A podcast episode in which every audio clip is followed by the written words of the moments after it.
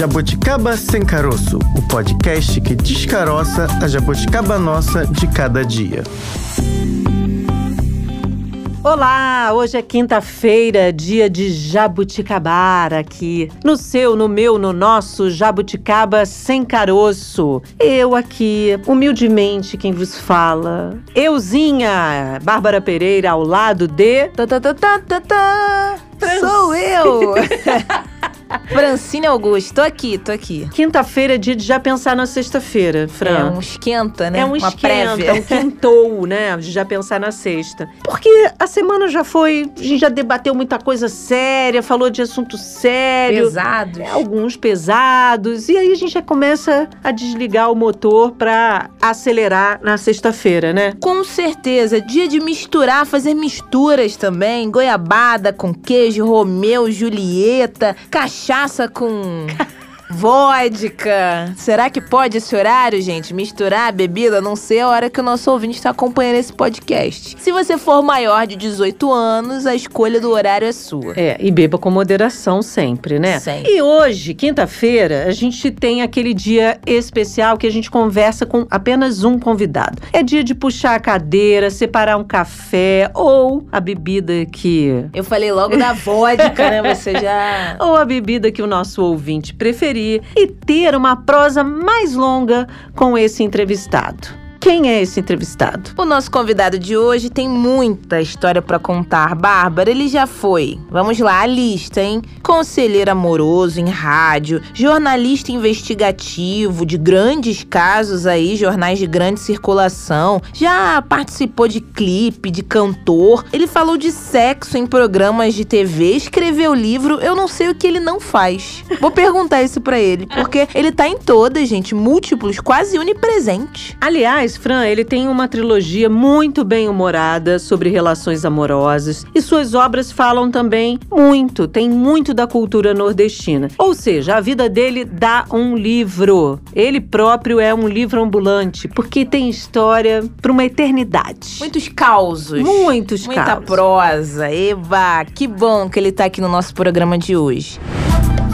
Romeu e Julieta.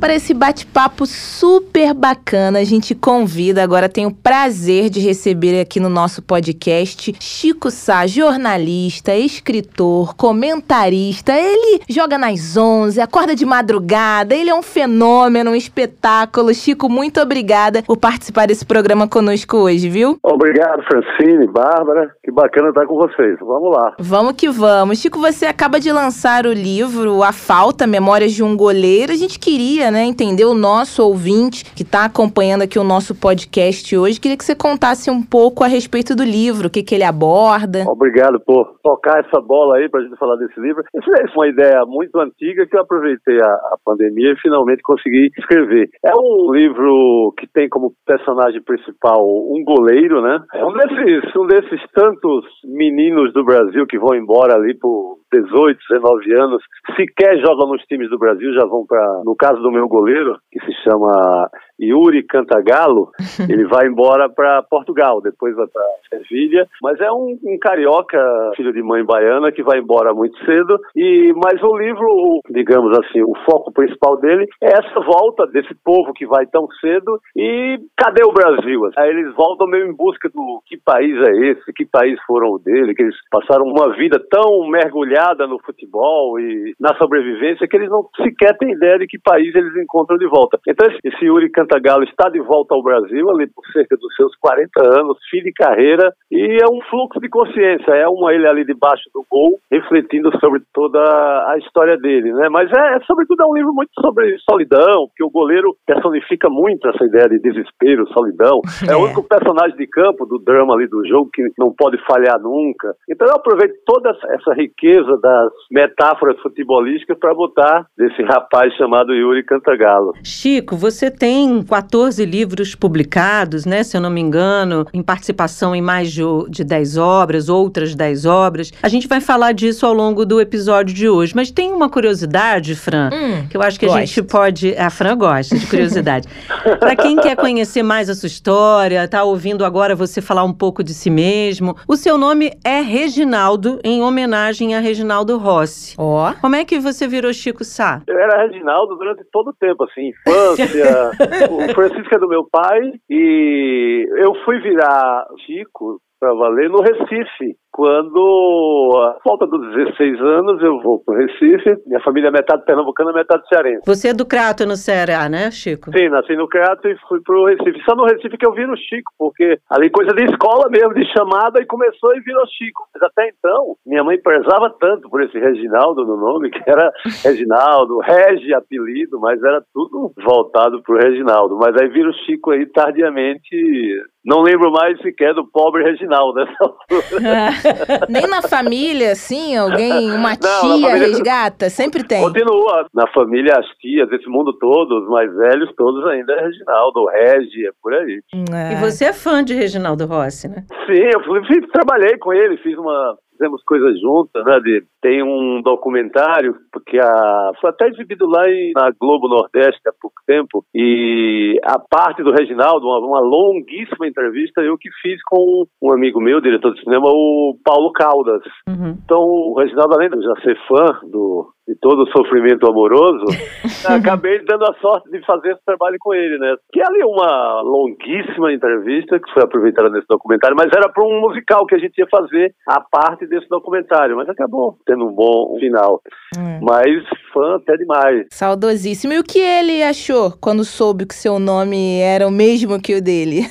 Não, primeiro ele começou a fazer as contas, ele ficou, uh, não, eu não sou tão velho assim pra bater mais. que homenagem é, é essa? Porque ele achava que era uma, uma lenda, mas é, ele, no começo dos anos 60 ele já fazia sucesso, ele uhum. gravou o Pão ali, só que ele não era brega, ele era mais rock and roll mesmo, pesado. É, dizem que ele e, não gostava muito até, inclusive, não, não, do, do depois título. ele foi pro mais jovem guarda, ele teve várias fases até cair mais nessa canção romântica. É, não, ele não gostava desse rótulo brega porque ele dizia, pô, Frank Sinatra é o quê? Porque ele gostaria de... Eh, eu sou um cantor popular, eu sou um intérprete dos sentimentos populares e tal, do sofrimento amoroso, mas ele achava que chamar de brega diminuía muito a história, né? É, imagina. Agora, Chico, você começou aí a sua relação com a comunicação num programa de rádio. Conta essa história aí. Na falando latinha. de amor. Oh, fofo. Sim, e sendo sem ser Chico ainda, era Reginaldo também, que era na Rádio Vale do Cariri, em Juazeiro do Norte. Uhum. O programa chamava Temas de Amor. Era um programa do titular, era um seresteiro, locutor de interior, chamado Gevan Siqueira que é. Eu tenho até contato com ele até hoje, ele mora em Fortaleza. Uhum. E eu era ali o, o, auxiliar e fazia o texto e a correspondência amorosa. Eu respondia todas as cartas de amor e fazia os poemas. Minha participação era essa. Imagina, eu, que diabo eu sabia sobre amor, sobre o universo feminino, se eu mal, se eu mal tinha namorado, tinha repertório nenhum para falar disso. Mas eu acho que a, a literatura acabava ajudando, né? Os poetas antigos e tal. Eu acabava copiando um ou outro e me virava. Mas foi a primeira coisa que eu fiz fiz em matéria de comunicação. Meu primeiro exercício mesmo de qualquer coisa foi aí nesse, nesse programa. Nossa, e já começou no rádio, porque é um universo. Hoje em dia é tudo muito. A gente está conversando aqui, daqui a pouco tá numa plataforma, as pessoas vão ouvir quando quiser, ninguém sabe como é que é o nosso rosto. Hoje em dia tem câmera, tem tudo. Você começou lá no universo assim que eu considero um aprendizado rádio, parece clichê, mas quem faz rádio faz qualquer coisa na comunicação, dizem, né? Sim, eu creio que isso é muito verdade. Assim, o rádio é uma coisa, é muito bonito, né? Aquela coisa do rádio do interior, que você não conhecia o locutor, que era aquela coisa uhum. misteriosa. Aí o, o fã marcava para conhecer, para ir lá ficar atrás daquele vidro, aí conhecia o, o, locutor, a locutora, tem toda uma mística. Uma né? magia, né? É, é muito bonito mesmo. E foi nesse universo aí, escrevendo essas cartas, era muito carta assim de, de eu lembro que tinha muito da história de mulheres escrevendo sobre o cara que tinha vindo para São Paulo, para o Rio, com a promessa de voltar para levar hum. um dinheiro para sustentar a família. Cartas muito sofridas, né? Que acabavam uhum revelando assim um cenário de muita dor, não só dor amorosa, mas como uma dor social mesmo, ali daquele que ela leva inteira. Era, era ainda num período de muita migração, né, para Rio, São Paulo principalmente. Então era uma carta de cortar o coração, de, de doer. A gente dava uma resposta possível, né? Porque... Pois é, que tipo de resposta? é. Eu fiquei curiosa, o que, que você respondia? Era mais, Bárbara, assim, de, era um conforto qualquer, sabe? Era uhum. um amaciamento. Aí jogava ali uma música do Nelson Gonçalves, do Roberto Carlos, para amaciar a situação. E sempre vendendo esperança, que era a coisa Sim. que a gente poderia fazer diante de tanta dor, assim. Mas eram de cortar coração, né? Nossa, mas eu quero saber da história do jornalismo investigativo, porque hoje em dia as pessoas, quando a gente fala seu nome, Chico Sá, acabam associando mais a TV também, né, como comentarista Sim. e a, a, escritor, mas jornalista investigativo, o que que a gente não sabe aí que você descobriu, Chico? Foi assim, isso é uma loucura, assim, porque eu preferia ser lembrado como locutor de rádio do interior, falando confortando corações, sabe? Esse papel aí da cigana, Miss Corações Solitários, me, me, me, poderia ser mais confortável. O jornalismo investigativo foi, acho, meio assim, aquela casa. Você vai indo. Jornalismo, vocês sabem muito bem, é aquela coisa que você um dia tá numa empresa, no outro dia você uhum. é, é demitido, tem um corte, ou você recebe uma proposta, corre para outro lugar. E eu fui bolando aí, meio como pau de enchente no Rio, e acabei virando jornalista investigativo. Não me pergunte por quê. E aí eu acabei acertando uma, duas, três coisas, por mais por acaso do que por método. Eu, eu creio que eu não era nem um Sherlock Holmes. E fui ficando, né? Aí você vai, sei lá, vai aumentando seu salário ali na empresa, e você tem uma certa, uma certa glória, uma certa fama em torno daquilo, e quando você vê, faz ali durante 10 anos. Eu comecei nessa coisa do jornalismo mais investigativo, foi na Veja ainda, ali no começo do governo Collor. Pois é, eu ia te perguntar isso, porque é. você é um dos jornalistas ali que descobriram questões muito sérias daquele período, como a história ali do caso PC Farias, o grande caso PC Farias dos anos 90, que hoje a gente olha para trás e vê ali uma certa similaridade com muitas coisas, mas é. naquele momento era uma história muito profunda em relação sim, àquele sim. Brasil que estava se iniciando ali numa pós-abertura. Isso, Bárbara, era muito difícil até qualquer ideia de investigação, porque a gente vinha da ditadura, não sabia. Uhum. Óbvio que havia grande jornalismo investigativo, só que não podia publicar, então publicava uma coisa ou outra de escândalo. Então a gente estava aprendendo ali a investigar, publicar publicar coisas nesse universo. Mas aí quando começo a ter alguma utilidade, fazer alguma coisa interessante, reportagem, aí eu já estava na Folha, aí ficava entre São Paulo, Brasília, mas principalmente Maceió, né? Eu praticamente morava em Alagoas por conta dessa turma toda aí, do Colo, do PC Faria, desses personagens que era meu seriado, assim, minha área de atuação, eu estava, meu dever era acompanhar esse povo todo. Você chegou a cogitar fazer um livro dessa história toda? Tá em projeto ainda ou isso já não está mais no seu radar? Todo mundo que estava ali colado acabou fazendo livros e eu fui o único que fui. fui. Diferentão.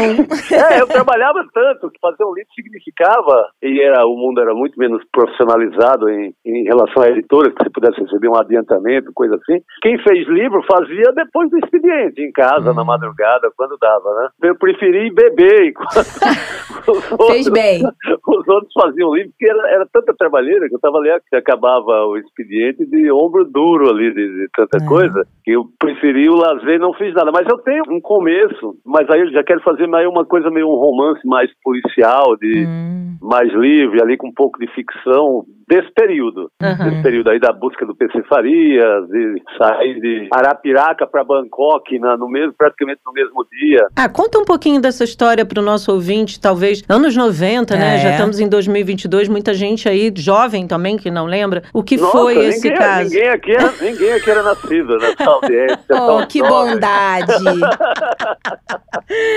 o que foi que você. Qual o fio que você pegou dessa história aí e seguiu? Para localizar todo mundo, é o, se encontra 1992, né, governo Collor, Fernando Collor de Mello, era um playboy político alagoano ali, desses que chegam e enganam com conversinha, o fim da corrupção, barará, barará, e todo mundo cai, né? O Collor se elege e o... aparece um personagem que é riquíssimo de maneira de termos, digamos, jornalístico e literário, que é o PC Faria. Paulo César Cavalcante Farias. Ele tinha sido o caixa da campanha, ou seja, o cara que arrecadou toda a grana para eleger o Collor, e ele vira no governo o grande poderoso. Assim, o empresário que queria negócio do governo tinha que passar pela mão do PC Farias. Tudo passava por ele, sei lá, o reunião, um cara poderoso da Fiesp em São Paulo, para chegar no governo, passava pelo PC Farias. Tudo passava por ele. E ele começa a se envolver né, em casos tenebrosos assim, de corrupção e vira o vilão número um do país. E a Polícia Federal avança nas investigações, o Ministério Público, e ele, em determinado momento, ele acaba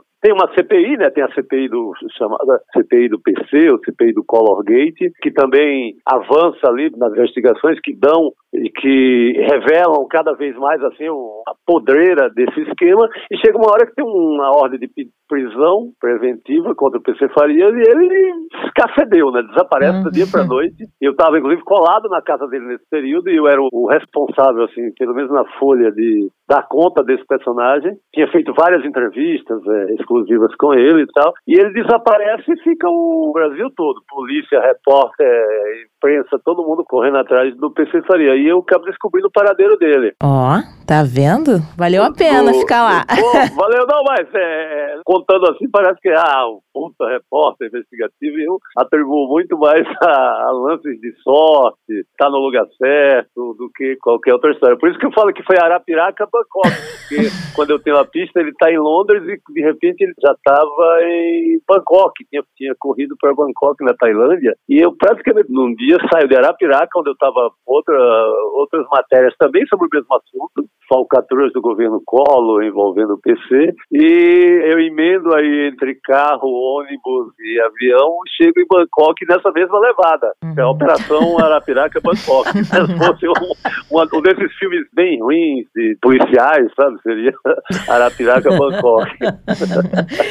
Agora, deixando a rádio lá atrás, deixando o jornalismo investigativo, bem que a gente, no fundo, nunca deixa. O jornalista sempre tem ali uma Sim. carta na manga, acredito eu, para quando precisar usar. Mas aí, falando dos livros, eu sei que é difícil escolher um filho preferido, né? Mas assim, não vou pedir para você falar de um livro que você mais gostou de escrever, mas uma temática. Tem alguma que você mais se envolve, gosta mais, escreve com mais facilidade? É o amor, Chico? Oh, Olha, é o amor. que não tem como fugir. Eu acho que é, é, esse personagem, esse rapaz do interior, locutor dessa emissora. Eu acho que acaba sendo isso até hoje, sabe? Por mais que disfarce, por mais que seja, é, às vezes, GNT, às vezes, sei lá, o Amor e Sexo lá com a Fernanda Lima lá uhum. na Globo, por mais que seja, tem os disfarces mais modernos, mas eu acho que tudo não passa até hoje do locutor da Rádio Vale do Cariri lá, respondendo as cartinhas do que a gente chamava na época as viúvas da seca, né, que são essas mulheres que ficavam sozinhas, porque os maridos partiam em busca de alguma melhora na vida, etc. A maioria, claro, canalha, acabava ficando, sumindo, desaparecendo. Mas eu acho que é o se juntar livro com programa de TV, com internet, com tudo, com toda essa, essa bagaceira de coisas que eu fiz, eu acho que continua sendo aquele. Quem tá no ar é aquele rapaz do programa Temas de Amor. o amor continua predominando na sua obra, né, Chico? Ah, sim, não. Se eu pudesse, eu escrevia sobre isso. Eu acho que eu perdi muito disso agora com de 2014 para cá, com essa loucura política que a gente vive, né, essa guerra, acabo me envolvendo muito com isso ali, mas aí acho que não é nem o, o jornalista, eu acho que é mais o eleitor, o cidadão, sabe, acaba me, às vezes me enervando muito com isso, entrando muito, mas a, tivesse que escolher um, um, tema, seria, sem dúvida, para lembrar mais uma vez o programa lá da Vale do Cariri, temas de amor. Chico, é, eu sou, admito aqui, sou uma leitora do seu trabalho, gosto muito, sempre falei isso para você. E um dos meus preferidos, Chico, é Modos de Macho e Modinhas de Fêmea. Tô com ele aqui na minha mão, que estava lá em casa guardadinho. Opa, isso é, virou raridade. É, virou raridade, né? Eu amo esse livro. E eu me lembro na época de pensar assim, meu Deus, eu queria escrever igual o Chico. Essa escrita que tem muito a ver com a gente, né? Exatamente a nossa história, as nossas origens. Abri um Sim. aqui por um acaso aqui na página 101 e vi o cuscuz contra a burrice. Com a, eu vou ler só um pedacinho. Com a boca cheia de cuscuz, nenhuma mulher burra ou macho idem são capazes de pronunciar sequer uma única besteira. Nesses momentos, então, a gente tem que fazer cuscuz, porque. e sair distribuindo cuscuz. pra ninguém falar tanta bobagem no momento que a gente tá vivendo, Chico. Pô, é incrível. Vamos adotar de novo a. a teoria do cuscuz. Isso era uma, eu lembro, foi uma teoria não, porque ela botava na prática quase todo dia, de uma amiga do Recife que tinha umas amigas delas lamentando porque, porra, mesmo quando a gente encontra um cara que a gente acha que é um pouquinho legal, mas aí quando tá naquele café da manhã, tragam tudo com uma frase burra, com uma coisa. Aí essa minha amiga inventou essa história do cuscuz. Ela fala, não, faz um cuscuz bem seco, porque o bicho não tem tempo nem de falar besteira, ele vai ficar com a boca. Oh, meu Deus. então você não vai ouvir besteira nenhuma no café da manhã, não vai te decepcionar, não vai tirar, roubar toda a beleza que foi a noite anterior e vai te deixar com alguma esperança que ele possa melhorar e tal. Então o método era calar a macharada, né? Vamos calar o cuscuz. A gente tá precisando calar muita gente nesse momento, né? Porque estamos num país. Haja cuscuz. Estamos num país em que falar besteira virou moda. Então, É haja verdade, cuscuz, né. Chico? É, não, nós temos que mandar cuscuz a rodo aí pra resolver o problema.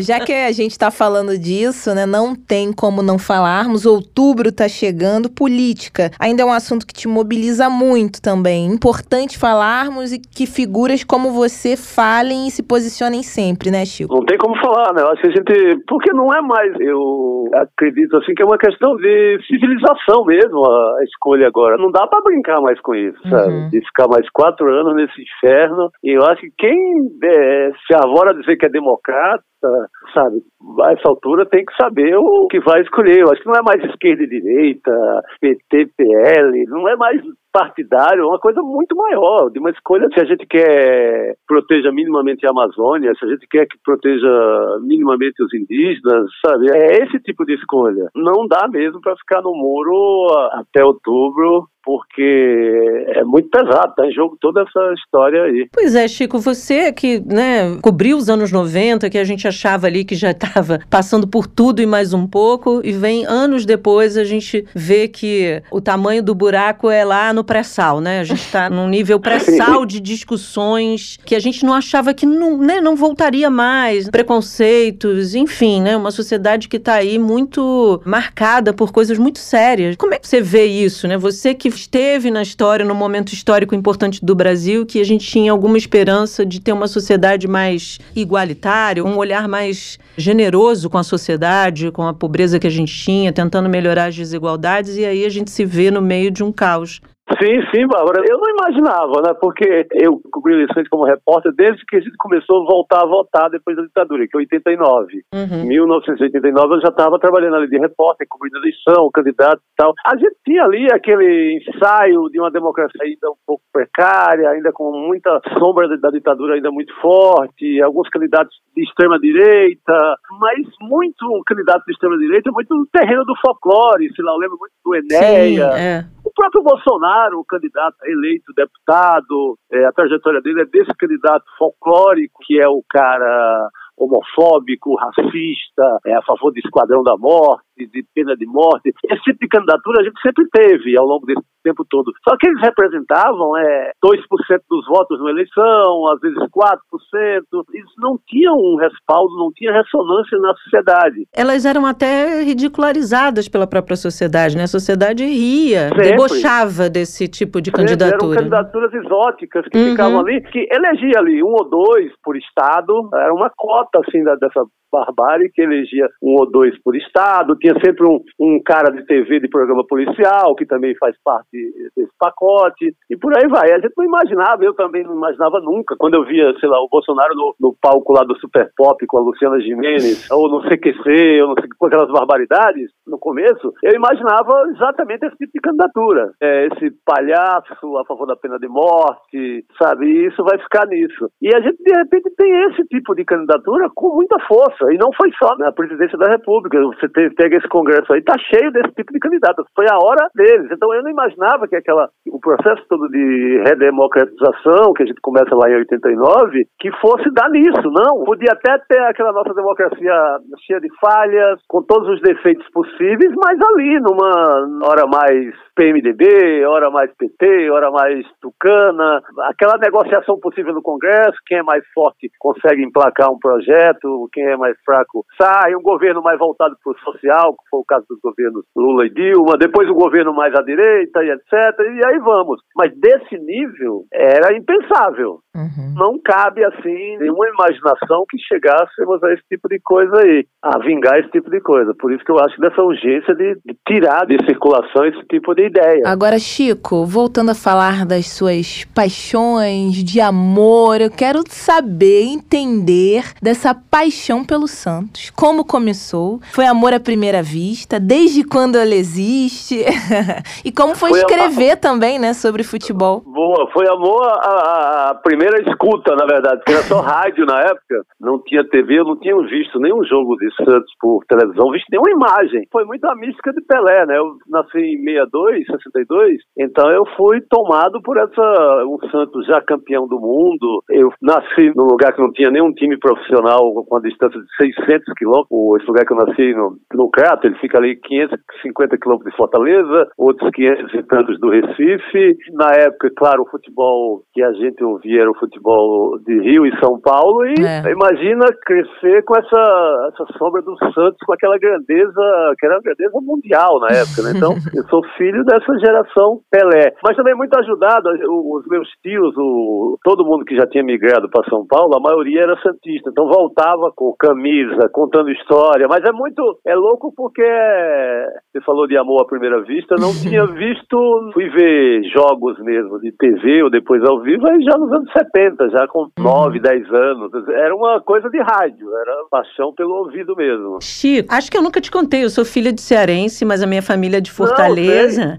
é, né? Eu, eu, é, não sei. Não, eu lembro que você tinha contado. Eu não me lembrava se tinha contado para você. E tive a oportunidade de fazer, faz pouco tempo, sei lá, uns cinco anos, uma viagem pelo Ceará para aquele circuito histórico ali. Quixadá, aquelas cidades ali, até chegar. Quixeramobim. Quixeramobim, até chegar uhum. a Meruoca. Eu fui a Meruoca sim, fazer sim. uma reportagem. E essa cultura do Ceará, todas essas questões culturais ali da religiosidade, da culinária, dos modos de falar, a gente consegue ver no teu trabalho. Isso você reconhece, é tão afetivo, né? Quando eu leio você, me remete a muitas questões familiares.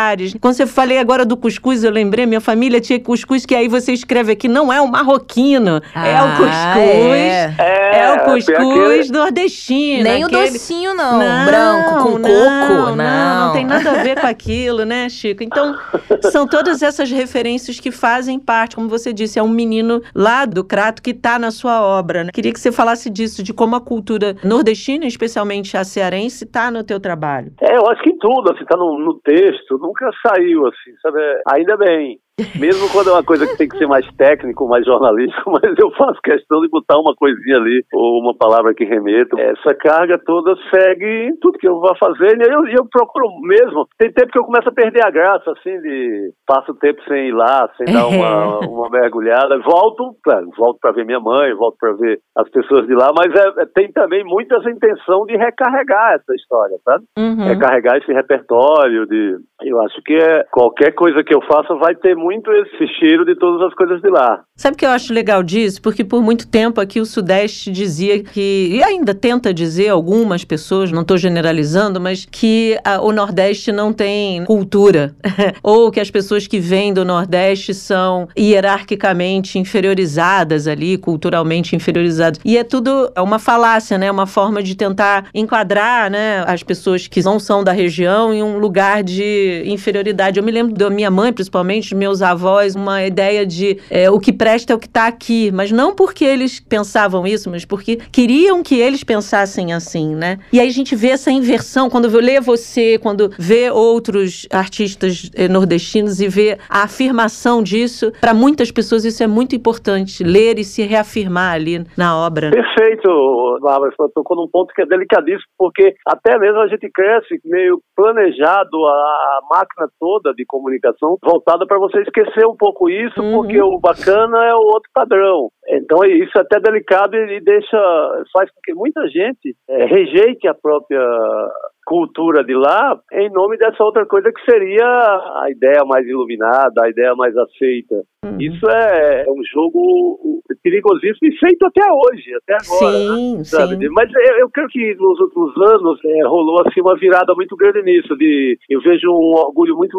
maior, assim, sabe? De, de pertencer ao Nordeste, de, de, de ser daquela cultura. Isso está bem mais valorizado agora. E Chico, você certa vez já fez um top, se a gente pode dizer, top 10, né? Músicas para fazer amor. Não vou te perguntar o top do momento, mas queria falar da sua Nossa. relação com música. Se você quiser trazer aí um top 5, né? Já deixa o pessoal com a playlist atualizada. Eu vou ter que dar um Google, não lembro. Não, não, pode ser do momento. Eu queria que você falasse um pouco porque você joga nas 11, como a gente disse aqui no começo da entrevista, e você tá também envolvido com música ainda bem, né? Claro, sempre gostei muito, mas eu tive uma várias incursões assim, por acaso na música. Acabei sendo é, letrista em algumas ocasiões, sei lá, com o pessoal mesmo do Mangue Beat, do movimento Mangue Beat no Recife. Fiz algumas letras com o Mundo Livre S.A. É aquela coisa de camaradagem, de bar e tal, mas a, acabei tendo esse, esse envolvimento musical muito forte com essa turma. Em algum período já escrevi mais, assim, já acompanhei mais. Mas é, é aquele universo mais, é quase de respiração mesmo. Você acorda, é, você- todo mundo tem uma trilha, né? Todo mundo precisa ter uma trilha musical, seja para os amores, os achados, os perdidos. Todo mundo tem isso. É nesse sentido que a música está na minha vida também. E você escuta música na hora de escrever ou meio que acorda de noite, lembra de um trecho, escreve um pouquinho o livro? Como é que é esse seu processo? Com música? Hoje menos com música. Já fui muito, assim, de ter uma música ali de fundo ou perto. Hoje não, assim, hoje eu tenho música, mas eu, eu- no sentido assim, acabei. Agora, nada melhor do que botar uma música alto, abrir a janela, sabe? De, hoje tá mais nesse sentido. Agora, Francine, você sabia que Chico Sá já foi. Hum. é, apareceu em clipe musical? Nossa, que chique, tá igual você, Ele Bárbara. clipe, não, ele tem uma atuação também Vocês no cinema e apareceu aí em clipe, né, Chico? Meu Deus, é Sidney Magal. Ah, não, conta pra gente isso daí, essa façanha. Sidney Magal. Aqueles clipes do Fantástico. Deixa eu te contar uma coisa. Teve gente que juntou, amigos seus que se juntaram em casa, fizeram até um- uma reuniãozinha com bebida, com comida pra te ver no clipe. Meu Deus do céu. E esse clipe, para começar, foi outro acaso, né? Assim, A minha vida de repórter, ou de qualquer coisa, ou- de dançarino em clipe de Sidney Magal, sempre foi obra do acaso. Porque eu fui fazer nesse clipe, que é daquela música Tem o, o mundo de vibrações, aquela, aquela coisa Hum, toda. Bem Eu animada. fui fazer uma, um personagem que era meio um mestre de cerimônias, um MC, que é, ele escrevia um texto assim Uhum. de abertura e minha missão no clipe era fazer só esse texto. Mas acabei ali me envolvendo e mostrando a, a ginga de bailarino e acabei entrando na dança do clipe. Caramba, roubou a cena do Sidney Magal. Não, não, porque outro dia o programa Raul Gil, que o Sidney Magal acho que ia lá, eles queriam fazer uma homenagem e eu acabei recontando a história de Você podia ter ido lá. Pois é, fazer ao vivo. Agora não tem mais. O reumatismo não deixa mais. E no cinema, Chico, ó, já falamos do clipe, falamos de música, como você tá em todas, e sua relação com o cinema? Boa, o cinema eu fiz algumas pontas de em filmes de amigos, né? Uhum. Sei lá, Lírio Ferreira, diretor pernambucano, eu tô em alguns filmes dele ali com algumas pontas. O Cláudio Assis, já que eu falei do Cláudio Assis, também diretor pernambucano, ele fez uma versão do meu livro Big Jato, do meu Uhum. primeiro romance, Big Jato, que é um livro autobiográfico ali, é um delírio autobiográfico ali, de, pega ali da minha infância ao começo da vida adolescente e tal. Mas aí eu não me meti, foi uma coisa que ele pegou o livro, adaptou e mandou lá, porque eu não queria, eu já era meio personagem, eu não queria me meter numa, É. em roteiro e nada, deixei ele fazer livremente. Mas a coisa do cinema é muito de ponta em filme de amigo, sabe? Por isso que aparece o cinema na minha vida aí. Você participou do Cheiro do Ralo também. Ah, é, do Heitor Dália, outro diretor pernambucano aqui em São Paulo, que é um filme baseado no livro do Lourenço Mutarelli. Uhum. Eu fiz também lá um personagem. Na maioria das vezes eu estou como eu mesmo, assim, é meio fazendo aquela ponta de boêmio num balcão, ou é sempre uma Tem coisa toda uma de, preparação. de os amigos me chamando, na verdade os amigos chamando para beber com eles no set, é, ou para confortá-los no set, e eu acabo entrando no filme, mas é muito por, por nessa levada. Agora, só filmes incríveis da história nacional, porque isso é uma Ah, galera Os aí. filmes são bons. O ator, é, o, Exato. ator, o ator é ruim, mas os filmes são bons. Porque Cheiro do Ralo é um marco na história do cinema nacional. Os filmes do Paulo Caldas, os filmes do Lírio Ferreira, são todos aí cineastas muito bem sucedidos e têm uma trajetória muito relevante, né, no cinema brasileiro. Essa galera do Nordeste que faz filme como ninguém, né, Chico? Sim, não, os filmes, essas obras todas são importantíssimas, assim, né? de- é, eu estava me referindo, eles que não levem a mal, estava me referindo a este ator aqui, Sim, participando do filme. Sim. Mas os filmes são incríveis. Sim. Agora, Chico, recentemente saiu aí uma pesquisa no jornal Globo com algumas personalidades da música ou jornalistas que cobrem música e para falar daí dos 40 anos do rock e o disco, o álbum mais citado foi o Da Lama ao Caos do Chico Science. E eu sei que você aí, você acabou de falar, né, participou do movimento Mangue Beat, deu umas contribuições aí. E aí queria te ouvir um pouco nesse sentido, assim, como o Chico Science foi precursor aí de um movimento interessantíssimo na história da música brasileira e como ele faz falta hoje, né? Uma obra como a do Chico, do seu xará, como essa obra faz falta atualmente, né? Sim, não, importantíssimo. Eu fiquei muito feliz, aliás, com essa escolha do Dalama ao Caos, que eu estava tava muito perto deles na época. Eu era, eles me chamavam meu embaixador do Mangue em São Paulo, porque eu,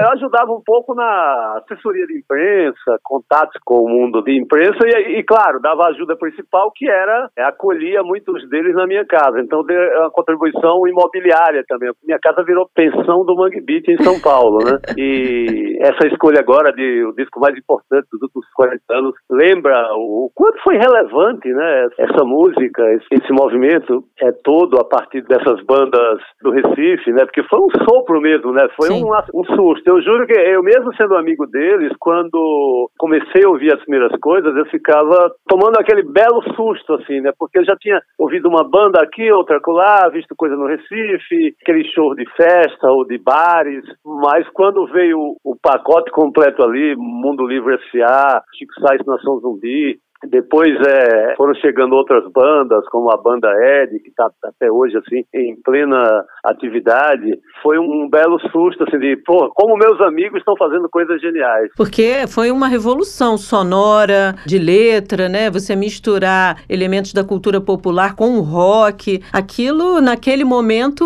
e até hoje, que reverbera até hoje, foi de fato um achado para a música brasileira e também para a história do Brasil, né? Sim, não, você tinha uma ideia muito forte, que era resumida numa imagem, que é a imagem que eles usavam, que é uma parabólica enfiada na lama, né, na, ali na lama do mangue. E isso foi muito forte no mundo inteiro, porque teve, eles fizeram muito show em Nova York, na, em festivais da Europa. Foi assim, um assombro né, para a época. E com essa ideia, já você, numa das perguntas, você falou da questão da valorização da Sim. cultura nordestina, que a gente era educado, a gente lá mesmo era orientado a quase esquecer para poder vingar no Sudeste com outro tipo de Uhum, coisa, com outro uhum. tipo de fala, com outro tipo de sotaque. E esse movimento é um desses que ajuda a quebrar, historicamente, essa ideia. Sim. Você tinha tido muita coisa importante anteriormente, o próprio rock eh, nordestino dos anos 70, com, já com Alceu, Zé Ramalho e etc. Mas você- essa turma, acho que ela consolida, ela dá uma bela porrada nesse sentido, de valorização definitiva de cultura nordestina. E que tem, como eu falei, reverbera até hoje. Outro dia eu vi um, um show do Cordel do Fogo Encantado, o quanto isso tem, né, que bebe daquela fonte ali, o quanto a gente. Eles são também nesse sentido de valorização da cultura nordestina. Então tem aí filhos aí do Mangue Beach aí já dando muitos frutos. Tem aquele ambiente, aquela ideia, assim, quando a repercussão daquilo tudo acabou é, encorajando, assim, muitos outros garotos à época e garotas para formarem banda, né, para saírem por aí, botarem para quebrar. O Cordel Cordel tá vivíssimo, né? O Cordel do Fogo Encantado, que já é, que ali é uma mistura já do Recife com o Sertão, uhum. que é, reúne artistas da capital e de Arco Verde, no interior de Pernambuco, e também é outro grande exemplo, vivíssimo até agora. Sim. Deixa eu contar um segredo aqui para você Conta. e para Fran. Meus avós faziam aquelas bonecas de pano, sabe, ah. Chico? E claro, Sim. como toda criança na escola, aquilo não era a boneca que os outros amigos tinham. Então eu levei anos, isso que você fala aí da valorização da cultura nordestina, eu levei anos para entender, eu acho que só adulta, que aquilo era um elemento cultural extremamente importante. Que eu não queria aquelas bonecas, eu queria as bonecas que as amigas tinham, porque você tá em indústria né, de massa é. ali, cultural, de massa, o tempo todo dizendo da criança. que a boneca boa é, não é feita, é comprada. Você leva um tempo, né, Chico, para poder entender que, cara, isso é bacana pra caramba, foi sua avó que costurou. Então hoje eu sou uma colecionadora, não só das bonecas de pano, mas quando eu viajo pelo Brasil, eu tenho várias bonecas de barro. Onde eu vou, eu olho e falo, caramba, que boneca bem feita, bacana. E eu vou lá e compro uma. Eu tenho uma coleção em casa hoje em dia, Chico. Oh, agora, perfeito. Isso é um exemplo ali. A gente falou, eu arrisquei aqui alguma teoria e tal, mas você deu agora um exemplo muito prático disso. É isso. Tá ali. A rejeição a essa boneca de pano, a essa arte, a esse artesanato, e em contraponto com a boneca bacana da vitrine, uhum. é um exemplo simples e pedagógico. Você resolveu o nosso problema de teoria agora. tá vendo? Ela resolve tudo sempre, Chico.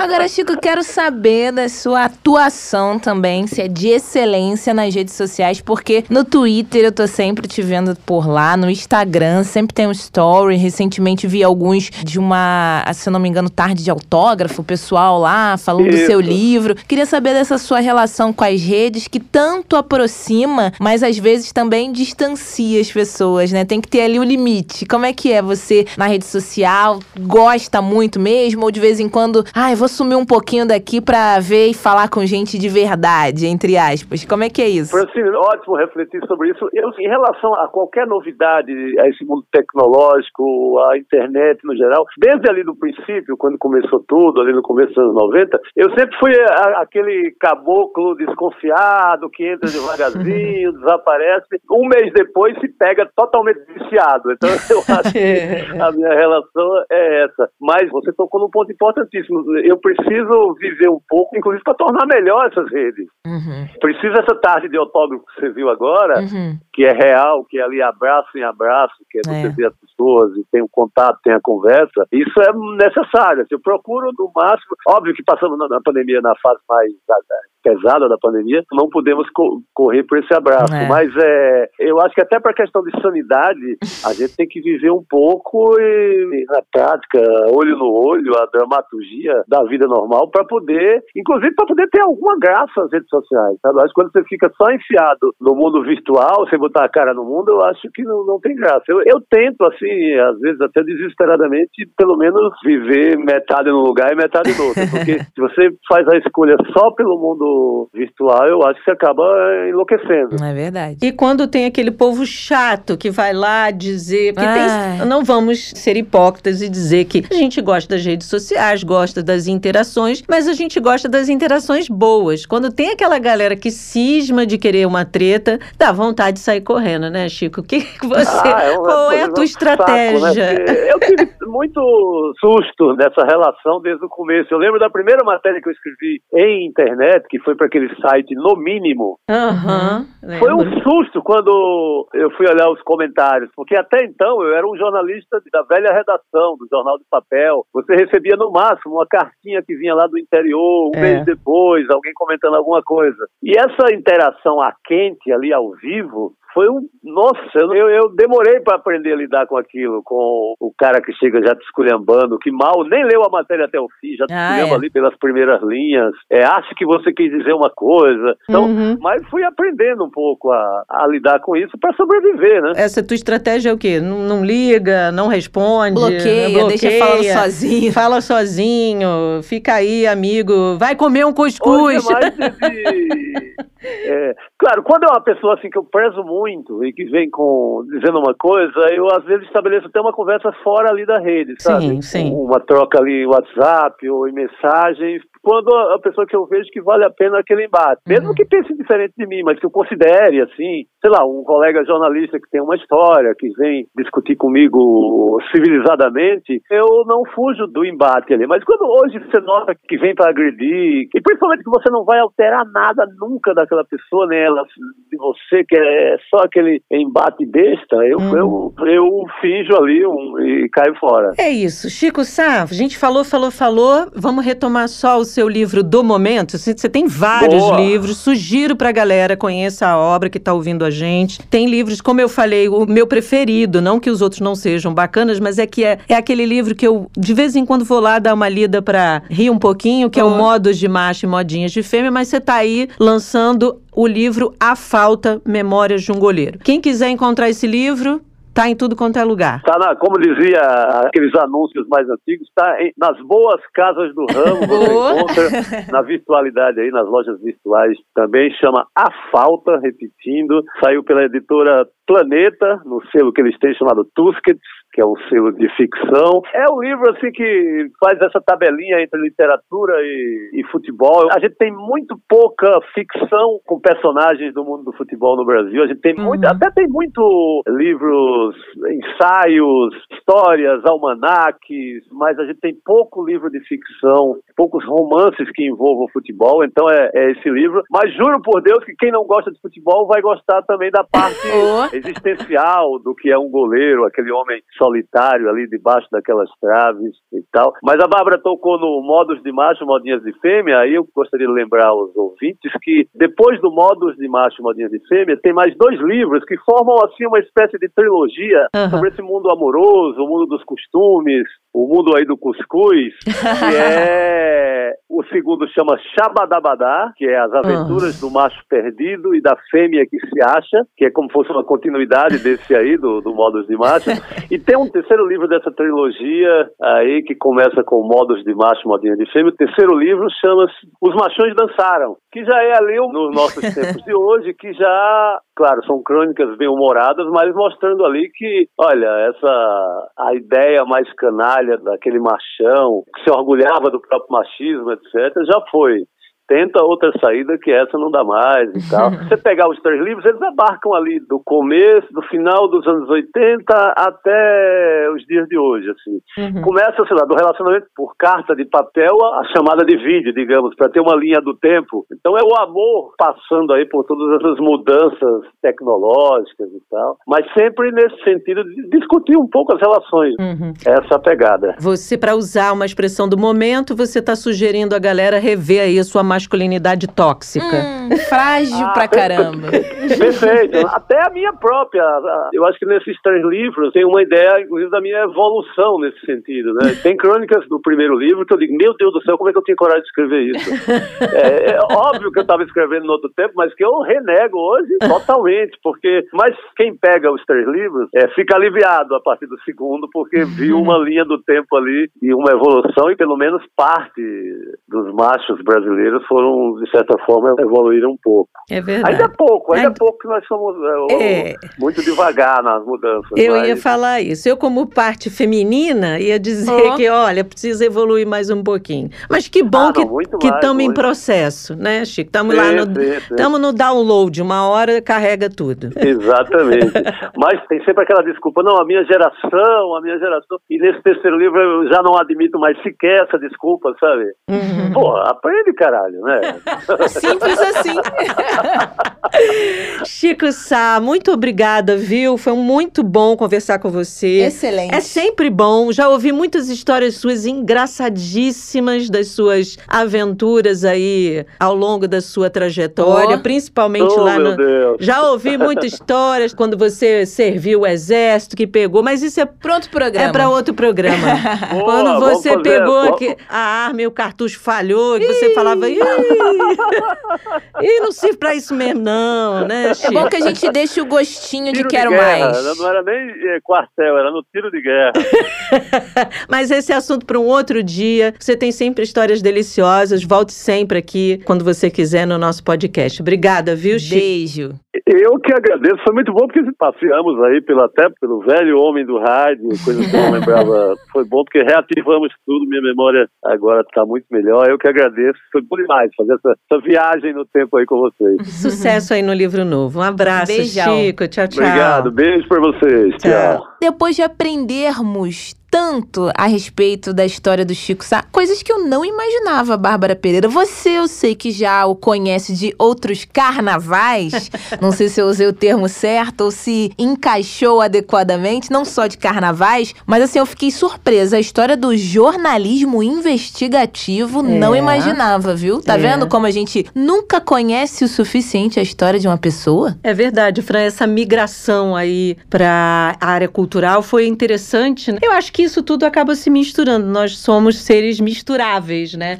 Mas a gente muda aí ao longo do tempo e, e pega outros rumos. Ainda mais a gente jornalista, né? É. Meio inquieto. Com vontade de escrever sobre outras coisas e não necessariamente sobre o ofício, né? Alguma verdade. coisa que tenha lá ah, só reportagem. Não, quero colocar meus outros eus para fora. E acho que o próprio jornalismo, mesmo assim como outras profissões, nos dá várias possibilidades. O investigativo, ah, eu prefiro escrever no jornal, eu prefiro trabalhar em rádio. Então, são vertentes que aí você vai vendo qual você se encaixa e ele já publicou vários, dezenas de livros, enfim, eu acho bem interessante. Gosto de ouvir histórias. Jornalista escreve também ouve bastante. É verdade. Eu acho que esse é um dos fatores para a gente escolher essa profissão, porque a gente gosta de histórias, de ouvir histórias, de contar histórias, de Verdade. recontar essas histórias. Eu acho que esse é um dos fatores para a gente escolher essa profissão, né, Fran? Com certeza. E aí, vamos falar mais um trechinho do livro ah, dele? é muito bom. Eu gosto de toda a obra dele. Mas esse aqui, como eu contei lá na entrevista, é um especial porque eu me divertia muito, eu ria muito.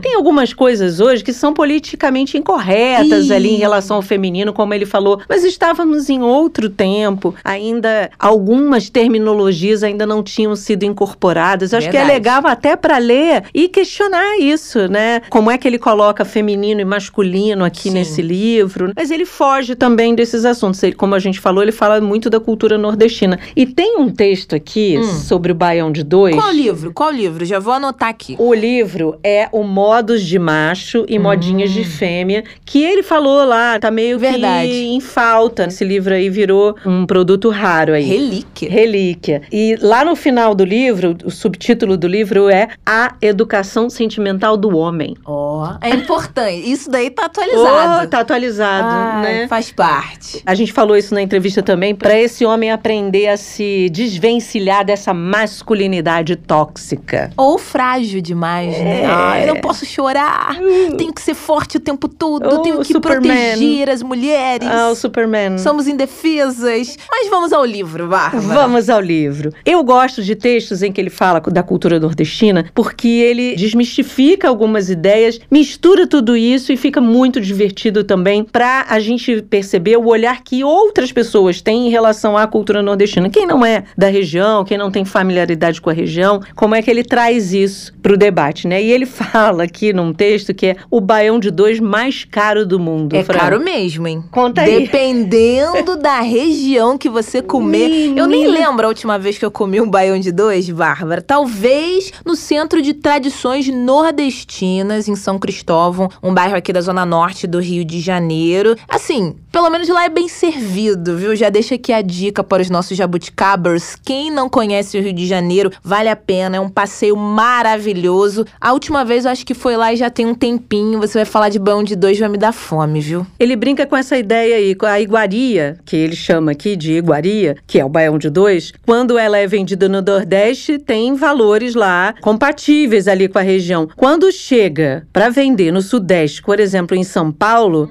é um negócio de doido. Porque aí gourmetiza. Inflação. Isso sou eu que tô colocando. Gourmetizam a beça, fazem um invencionistas, a espuma do não sei que, a espuma do não sei que lá, e aí acaba se tornando muito mais caro do que é vendido lá no Nordeste, né? Nesse conto aqui, o Baião de Dois mais caro do mundo, ele brinca com a ideia de como muitas vezes o preço da iguaria, ele chama de iguaria, é totalmente diferente em terras nordestinas comparado com os preços de São Paulo. E é um conto, na verdade. Ele escreve assim no conto: quando é vendida a iguaria referida, não passa de dois, três contos de réis no Crato, Juazeiro, Santana, Nova Olinda e Redondezas. No interior da Paraíba, onde o prato tem o batismo trocado para Rubacão, Ó, mudou o nome. Mudou o nome. A despesa é mais em conta ainda. Até mesmo em Fortaleza, para o lombo dos turistas, o arroz cozido na mesma panela que o feijão, louve-se o queijo de coalho derretido por cima, não chega a 30% do que paguei em plagas bandeirantes. E com direito a paçoca, é bom que se diga. E, então ele brinca com a ideia assim, o precinho caro, né? E na época que esse conto foi trazido ao livro, Bárbara, o Baião de Dois mais caro do mundo custava nada mais, nada menos que 90 e poucos. O poucos deve ser 99,99. o Baião de Dois. Imagina o preço agora em 2022. É caro mesmo. Com inflação alta, preço dos O combustíveis. arroz tá caro, o feijão arroz tá caro. feijão caro. Esse baião de dois aí tá fortuna hoje. É, mas tem isso também, é a questão da região e, e o prato, viu? Porque tem coisas que eu me recuso. Eu chego no restaurante, eu tô com muita vontade de comer algo, mas, ai, não sei, uma feijoada é algo que dá trabalho, por exemplo? Dá, tem que dessalgar as carnes, tudo, mas quando eu vejo o preço, eu sei que a gente tem que valorizar, viu? O restaurante, o cozinheiro, a cozinheiro, o chefe, enfim, mas amo o baião de dois, Bárbara, mas com certeza já tá mais, inclusive esse último que eu falei que comi, com certeza, viu? Paguei mais de 90 e tantos reais. Com certeza. Agora, pra você, Jabuticaba, que tá ouvindo a gente, quiser aprender a fazer, ele deixa a receita aqui na página Olha, é livro 95. completo. É, baião de dois, faça você mesmo. E aí ele começa, bota o feijão no fogo com o que tiver mais fácil. Seja toucinho, charque ou carne seca, tudo cozidinho, mande ver três xícaras de arroz e coloque na panela. E aí ele vai aqui contando como fazer um baião de dois. É legal ouvir o Chico e reforçar isso aqui, eu sei que a gente já falou, mas a ideia da valorização da cultura nordestina, que envolve culinária, música, festas, que envolve o jeito de falar. A gente está num momento tão preconceituoso, de falas tão preconceituosas em relação aos regionalismos, que é tão bom ouvir um escritor que foge do eixo Rio-São Paulo, Sim. é tão bom ouvir gente que ligada à cultura, que foge desse eixo, que a gente se sente assim, confortado, né? Abraçado. abraçado de que o Brasil é grandioso, tem culturas distintas, tem culturas que são riquíssimas, e todas são riquíssimas, e que a gente precisa valorizar e deixar com essa bobagem de falar a minha é melhor que a sua. Tá vendo? Eu descobri agora que Baião de Dois tem mais de um nome, não sabia. Rubacão. Rubacão. Pois é, Quando eu ouvi, é. Quando você for ao Nordeste, alguém te falar Rubacão, tu não vai errar mais. Não, então já não vou pagar de turista, assim, né? Ó, quero um rubacão agora completo. Vou ficar olhando assim pra minha Com cara. queijo de coalho por cima. Hum, feijão de corda? Feijão de corda. Você já comeu feijão de verde? Não, nunca. Nossa, feijão- Já vi na feira. Feijão verde maravilhoso. Quem sabe fazer, né? Feijão ah, verde que você é fazer pra gente. Olha, eu vim de lá, então eu sou suspeita pra falar, porque eu amo vir de lá. Na verdade, eu nasci no Rio de Janeiro, só que eu tenho uma família toda por parte da minha mãe, toda do Ceará. Então eu sou suspeita, porque eu- essa culinária aí é a coisa que eu mais adoro falar, experimentar, claro. Mas Comer. fazer eu não sei muito Fazer não. eu gosto da pimenta. A pimentinha por cima pode ser ovo frito, eu boto pimenta. É coisa de baiano. É, mas é, faz parte, tá É, por ali. Coisa de, é claro. Baiano gosta mais de pimenta? É, na Bahia, se tu não botar pimenta, tu não é da região. Aí, baiano, você que tá ouvindo a gente É aí. verdade esse bilhete? É verdade esse bilhete? Conta pra gente então. Ah, acabou, Fran. Poxa, mas amanhã tem mais. Mas amanhã tem mais. Foi ótimo, adorei. Também, adorei ouvir as histórias do Chico Sá. São histórias interessantíssimas, engraçadíssimas. São histórias que fazem a gente pensar sobre o Brasil que a gente tem É. e o Brasil que a gente quer, o Brasil que a gente gostaria de ter. Bem, vamos deixar essas reflexões para o nosso ouvinte, nosso Jabuticaber, pensar aí sobre o que, que ele gosta desse Brasil nosso de cada dia e vamos já pensar no programa de amanhã. Sexta-feira, isso, programa quentinho saindo do forno. Em breve já aqui falaremos de dois assuntos muito interessantes. Um é a volta do Museu Memorial do Instituto Pretos Novos, no Rio de Janeiro, lugar que tem muita história para falar do nosso Rio de Janeiro. Estamos aqui, mas não só do Rio de Janeiro, do país todo, Brasil. Todo mundo precisa entender um pouco mais da nossa história. E mais o que, Bárbara? Falaremos? E a gente vai falar de um assunto, Fran, que eu gosto muito, que é moda. Hum. Só que agora ele vai falar do inverso da moda. Ih, rapaz. É uma galera que acompanha gente que faz umas combinações aí meio nada a ver. Diferentonas. Diferentonas, quer pagar de diferentona, diferentão, e aí acaba errando a mão. Aí acaba parando lá nesse site que vocês vão descobrir amanhã que realmente é bem exótico, como entrevistado disse pra gente. Gostos peculiares. A gente já fez programa aqui de moda dizendo que a gente respeita todas as formas de se vestir, e é fato, respeita. Mas é estranho. Mas tem dia que a gente vai dizer, a gente tem que admitir também que tem algumas coisas bem estranhas, né? Bregas. É, porque assim, o conceito de brega é meio É, isso é verdade. complicado. Eu amo coisas, Já algumas que a gente falou do. Reginaldo, É, lembrei do Brega. Amo, do- amo coisas bregas nessa linha. Agora, por outro lado, tem umas invencionices, umas coisas que as pessoas inventam com a ideia de modernidade. Ah, isso é moderno. E no fundo, no fundo, não é nada mais do que feio. Não vou dizer aqui qual é o, meu alvo preferido disso, porque daqui a pouco a empresa vai mandar uma mensagem dizendo: querida, venha conhecer aqui de fato a nossa produção. Mas, por exemplo, lá nesse site tem uma bota usada pelo Justin Bieber, que tá passando por uma situação É. de complicada agora, né? Tá com uma paralisia facial e a gente aqui, óbvio, espera que ele melhore. E Melhores. outras pessoas que vêm passando por isso, porque isso é algo muito frequente no Brasil, tem pesquisas apontando isso. E ainda mais agora no momento de estresse, mas enfim, a gente tá na sexta-feira quer falar de coisa boa. E aí, tem uma foto de Justin Bieber com uma bota. Hum. Menina, como diria o meu amigo que criou esse bordão, misericórdia! É uma bota que parece um negócio meio astronauta, mas aí usa como se fosse moderno na rua. Imagina o precinho da criança. É, mas- Olha, mas enfim. Enfim, deixa o povo se vestir, mas a gente também pode dar uns pitaquinhos aqui. Nos siga no arroba jabuticabasc, que é o Twitter. Jabuticaba Sem Caroço, o podcast que descaroça a jabuticaba nossa de cada dia.